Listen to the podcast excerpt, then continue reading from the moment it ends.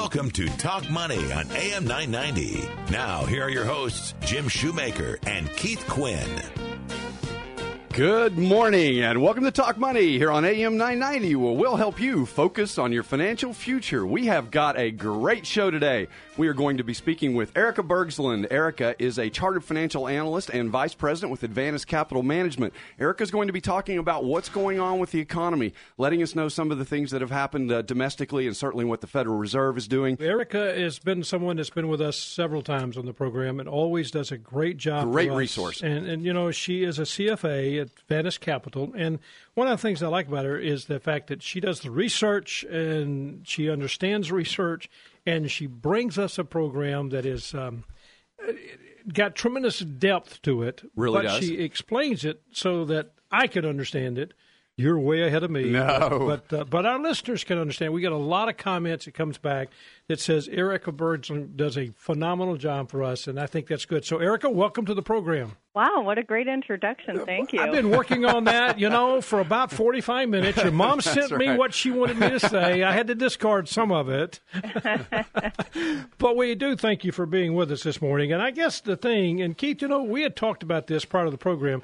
When we talk about being just right, we're not trying to say that everything's perfect with that. Exactly. But we are saying that in spite of what's going on, the economy seems to be moving along and, and, and kind of chugging along, you might say. So I guess, Erica, what we'd like to start off with is the growth. This this whole idea is notching up a little bit, but we're not looking at that translating into wages. We're not looking at that translating into great growth, but um, you know, it's steady. How about the improvement side of it? Do you think we're going to move up, or what are you looking for the rest of the year? You know, at the end of last year, I was really hopeful that the economy was really going to get some self sustaining momentum. It really had felt like for the last few years we were just kind of hanging on by our fingernails. And yes, we were printing that sort of 2 2% plus growth, but it always seemed kind of tenuous and it didn't really feel like it was self sustaining. And I was really hopeful coming into this year that we would have a breakout year where we would reach more normal growth levels, you know, north of 2.5%, maybe even over 3% this year. But that doesn't seem to have happened. Um, the big reason was in the first quarter, the weather played such a big role in depressing growth. But it had such a big impact that it's hard to see that this year's growth is going to be much over 2%. So that's kind of the the more negative side of the story. The positive side is I do think we're seeing some signs that the economy is gaining some traction. We had a nice recovery in the second quarter. Although while while that 4% number might seem really high, you have to keep that in mind in the context of the 2% decline that we had in the first quarter. So really we're setting the stage for more of the same in terms of the growth that it looks like we're going to have um, this year for the full year. But I do think that um, there is some underlying momentum that isn't reflected in that number. And we are seeing things like consumer optimism is at the highest levels that we've seen um, since before the crisis. Business optimism is increasing. Um, we're seeing more job openings. That's a real positive that has a real impact on real people. Um, so there are some things that are saying, hey, we might get to the point that wages will start growing again, that people will be able to spend a little bit more money, and the economy will start motivating itself without the help of these rock bottom interest rates that we have. So we had the, you know, as you talked about, Erica, in the first quarter, that was the polar ver- vortex. You know, that got us the negative GDP growth. And I think, as you said, you know, the 4%, and Jim, that's really not out of line. When we look back historically, we've had 10 times where we've had a pullback in GDP when we're actually in an expansionary phase. We haven't gone into a recession. And the average bounce in the quarter after that had been right about 3.7%. To see that 4% number is kind of in line with what we would expect. Absolutely. But, you know, Janet Yellen made a comment. She says that even though all this, you know, the unemployment rate, or the, she's focusing on that. She says, although we work through financial markets, you know, I, I love her comment. We're, our goal is to help Main Street, not Wall Street. And I'm not so sure that's happening at the pace. Erica, give us some thoughts. It just doesn't appear that we're seeing this, uh, this, as you said, momentum. But we're predicting that we'll have a second half of the year will be better than the first half. But work me through this, the workers' compensation problems we've, you know, looking at. Just walk us through that little pro- problem as far as we're not just seeing employment improve. Right. And you know how um, there's an old saying that when your neighbor loses his job, it's a recession. When you use your lose your job, it's a depression. right, absolutely. And I think that um, employment is a big issue to every family out there. You know, breadwinners need to bring home the bread, and when people are struggling to find good paying jobs or struggling to find jobs where wage growth exceeds inflation, um, it puts pressure on families and it puts pressure on um, their ability to spend and drive the economy as well. So, one of the unique things about this cycle has been um, the really abnormal labor recovery. So, while, while we're seeing the headline unemployment rate come down, what's underneath that is that many of those jobs that have been created to employ people are part time or they're low wage. And that is um, creating a couple of things. One is there's a lot of pent up labor that wants to work more. So that creates some um, you know capacity for labor to come back into the market. And the other thing is that real wage growth or wage growth after you take out the effects of inflation has been basically nothing to negative for most people over the last five years. So it's been a really unusual recovery because of that. Um, and we're really not seeing signs um, quite yet that that's going to turn. There are some very early things that might make people a little bit more optimistic, and that's that job openings seem to be increasing. And so companies are starting to post jobs um, more that are going unfilled the big question for economists as to whether those unemployed people or underemployed people are going to be a good fit for the jobs that are becoming open. Um, and people are quitting their jobs more, which is a sign that people feel optimistic that they can find another job. You know, they're willing to walk away from a job that isn't working out for them well. So those are some early signs that we might see um, a better recovery in the labor market in the second half of this year. But if the Fed stuck to its rules of the game that they, they said five years ago, you know, we'd be talking about them raising rates at this point. Right. But I think that they're really looking at these underlying data points and saying, you know, this recovery isn't as great as it seems on the surface. Well, Eric, I want to ask you two questions on that. You know, we saw the latest employment report. We had a 209,000 non-farm payroll jobs. You know, that uh, has been kind of in line with the consensus, a little bit below. I think the consensus was right around 233. Mm-hmm. Uh, I've got two questions. One, we talk a lot about the labor force participation rate. Where has that gone, and what does that say about the labor markets? And also, how many jobs do we need to add just to keep pace uh, with, uh, you know, the growth, the population growth of this country? Because we have people retiring. You know, we talk about that a lot with baby boomers hitting retirement age. You know, basically have 10 10,000 uh, retiring a day uh, for the next however many years. Uh, but we also have people joining the labor force. So how many jobs do we uh, need to add a month just to kind of keep up with uh, keep up with the growth in the in the labor force? Well, current job growth is well over the number that um, we'd need to just keep up with the growth in the labor force. I don't have an exact number there. Um, right, so we're net positive. You, but, but many, you know, there are economists that think that number is under 100,000 jobs a month. Yeah. So it, it you know, we're well over that number just to sustain the current increase in the labor force. The labor force participation rate is something that's gotten a lot of scrutiny because it's come way down um, since be- before the crisis.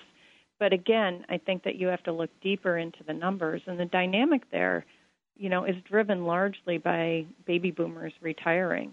And you know, another headline that people might might um, ring a bell is that you know, older people are working more than ever, but they're working more than ever compared to a historically low participation rate.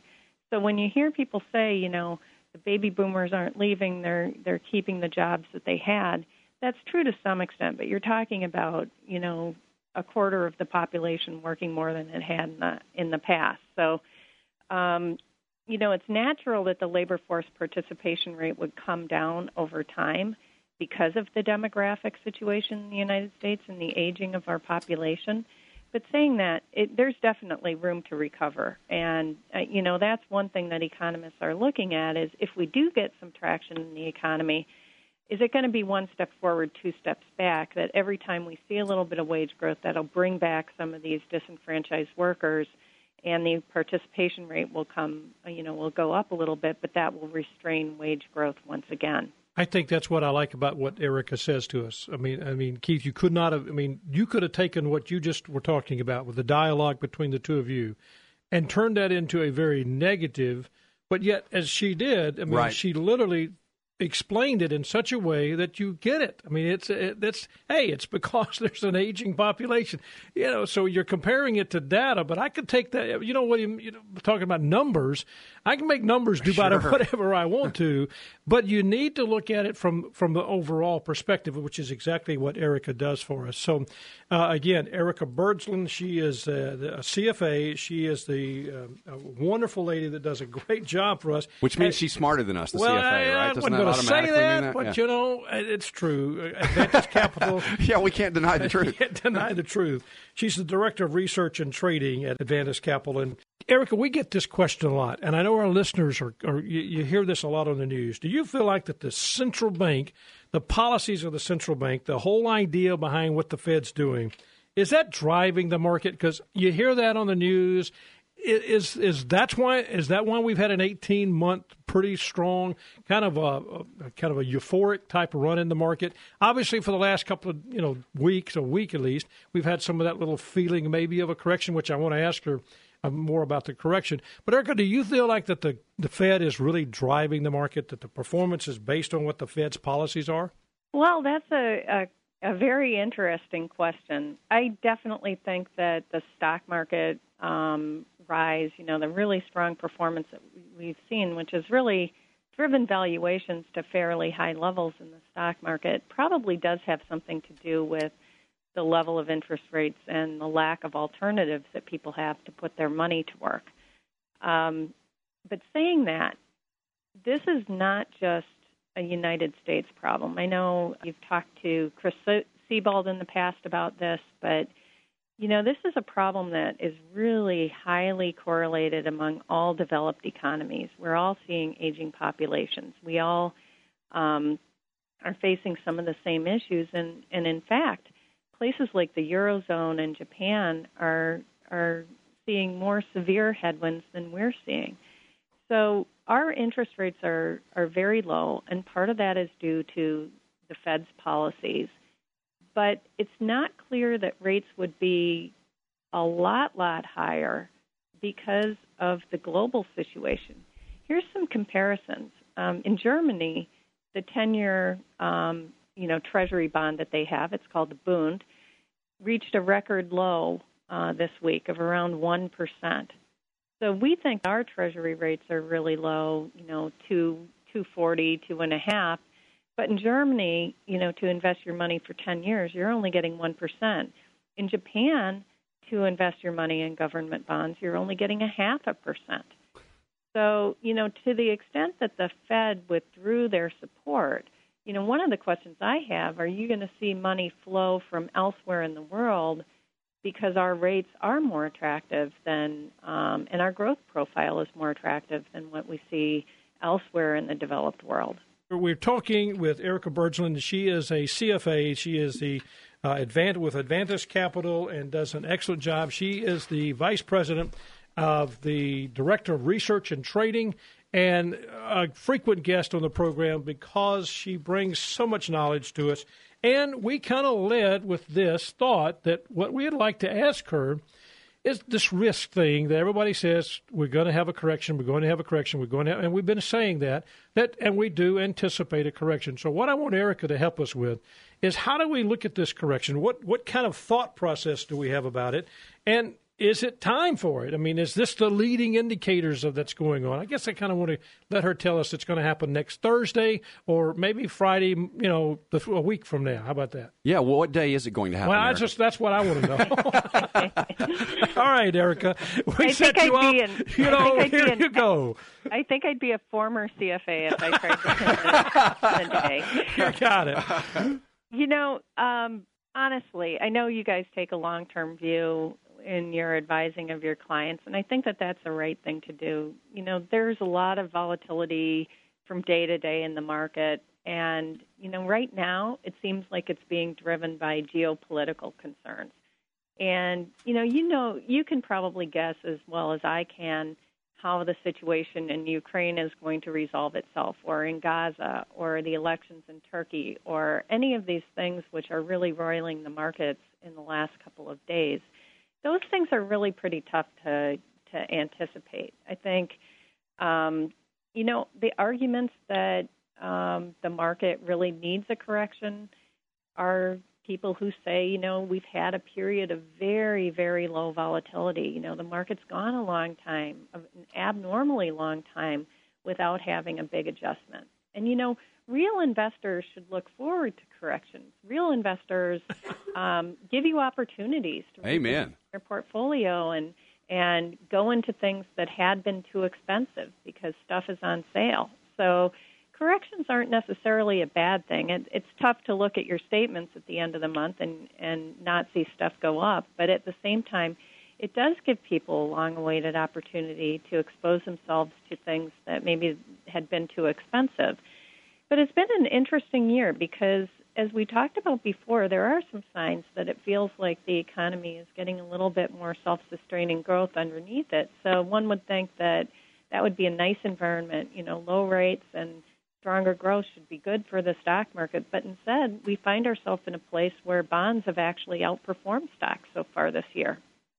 And, and if we would have backed up to January 1, I don't think many of us would have no, called that. No, not at all. No, not at all. You know, and I think a big reason is, um, you know, the tepid growth. It doesn't seem like the U.S. is really going to break out into 3% plus GDP growth this year.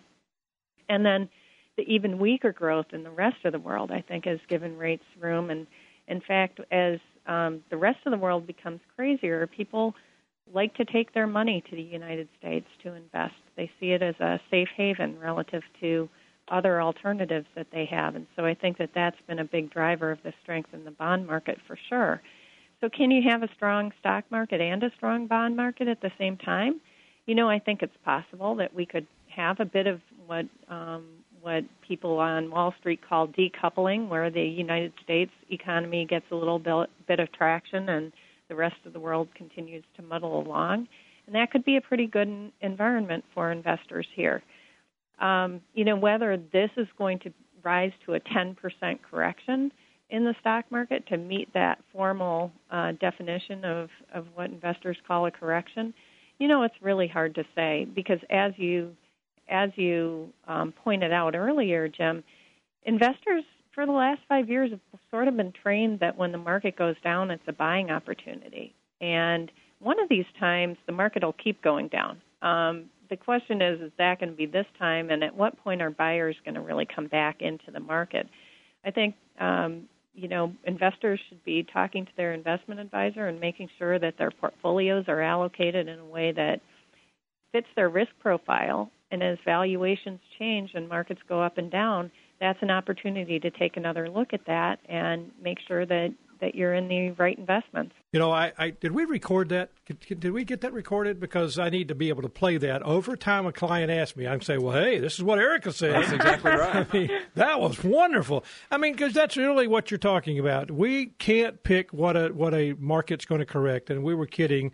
And I and I know Keith, you think about that all the time. We we just don't tell people it's going to correct tomorrow or next week. We don't, but Jim, did you notice a very important thing that Erica said? She didn't say risk, she said volatility there's a huge difference. A now, we have saw on July 31st, you know, the market dropped 2%. Uh, that was a big drop. But if we look back, you know, in 2011, in August and, uh, uh, excuse me, in August and September, we had 11 drops of greater than 2%. So volatility is something that is normal in the markets. We haven't had a lot of that lately. Uh, and I think Eric is exactly right. You know, people look at that as a buying opportunity, but at some point we will have the 10% correction. And we don't need to be lulled to sleep because we haven't had volatility. As she said, the normal, normal volatility is something that's there. Right. So, Erica, you do a wonderful job for us. And again, lady, we just enjoy having you on the program. You take very complex thoughts and put it into a very easy way that I can understand it. And that's a huge, huge opportunity for a good learning lesson for,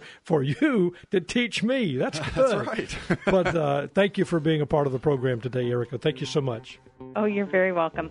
You know, she always does a good job for us. Erica's phenomenal. And uh, we appreciate her so much. I'm Keith Quinn. I'm Jim Shoemaker. Join us next week when we'll help you make the most of your money. Jim Shoemaker and Keith Quinn are registered representatives and investment advisor representatives of Securian Financial Services Incorporated, securities dealer member FINRA SIPC, a registered investment advisor. Shoemaker Financial is independently owned and operated.